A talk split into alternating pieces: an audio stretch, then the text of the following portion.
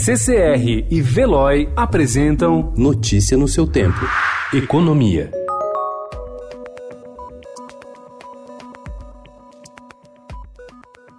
Em meio a dificuldades de manter o ritmo de recuperação da produção, a indústria de transformação encolheu significativamente no país nos últimos anos. Pelo menos 17 indústrias fecharam as portas por dia no Brasil ao longo de quatro anos. Ao todo, 25.376 unidades industriais encerraram suas atividades de 2015 a 2018. Os números são de levantamento feito pela Confederação Nacional do Comércio de Bens, Serviços e Turismo, com exclusividade para o Estadão.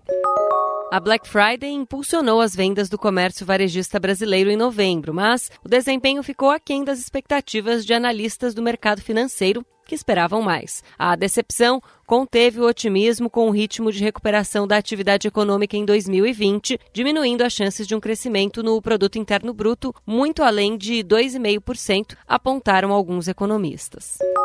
Depois de o Brasil fazer uma série de concessões aos Estados Unidos ao longo de 2019, o governo Donald Trump anunciou que vai dar prioridade ao pleito brasileiro de ingresso na Organização para a Cooperação e o Desenvolvimento Econômico, a OCDE. De acordo com Itamaraty, uma carta com o pedido para dar prioridade ao Brasil foi apresentada pelos americanos em reunião do Conselho da OCDE com representantes dos países membros na manhã de ontem em Paris. Sob a alegação de que o processo é confidencial, os Estados Unidos não confirmaram oficialmente a informação.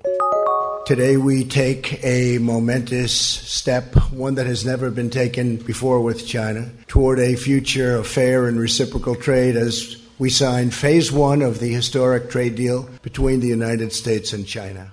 Estados Unidos e China oficializaram ontem, em cerimônia na Casa Branca, a chamada fase 1 de um acordo que coloca fim a uma guerra comercial que se arrastou por quase dois anos. Desde 2018, a disputa entre as duas potências provocou uma escalada de tarifas impostas pelos Estados Unidos a 360 bilhões de dólares de produtos chineses e retaliações por parte de Pequim, com reflexos na economia mundial maior investidor em startups nos últimos anos e responsável por 10 aportes em empresas brasileiras só no ano passado, o grupo japonês SoftBank tem vivido dias difíceis. Na semana passada, quatro empresas que receberam aportes da companhia Oyo, Zumi, GetAround e Rappi demitiram 2.600 pessoas do mundo. Em 2019, outras 7 mil vagas tinham sido fechadas em empresas que receberam investimentos do SoftBank. Notícia no seu tempo. Oferecimento CCR e Veloy.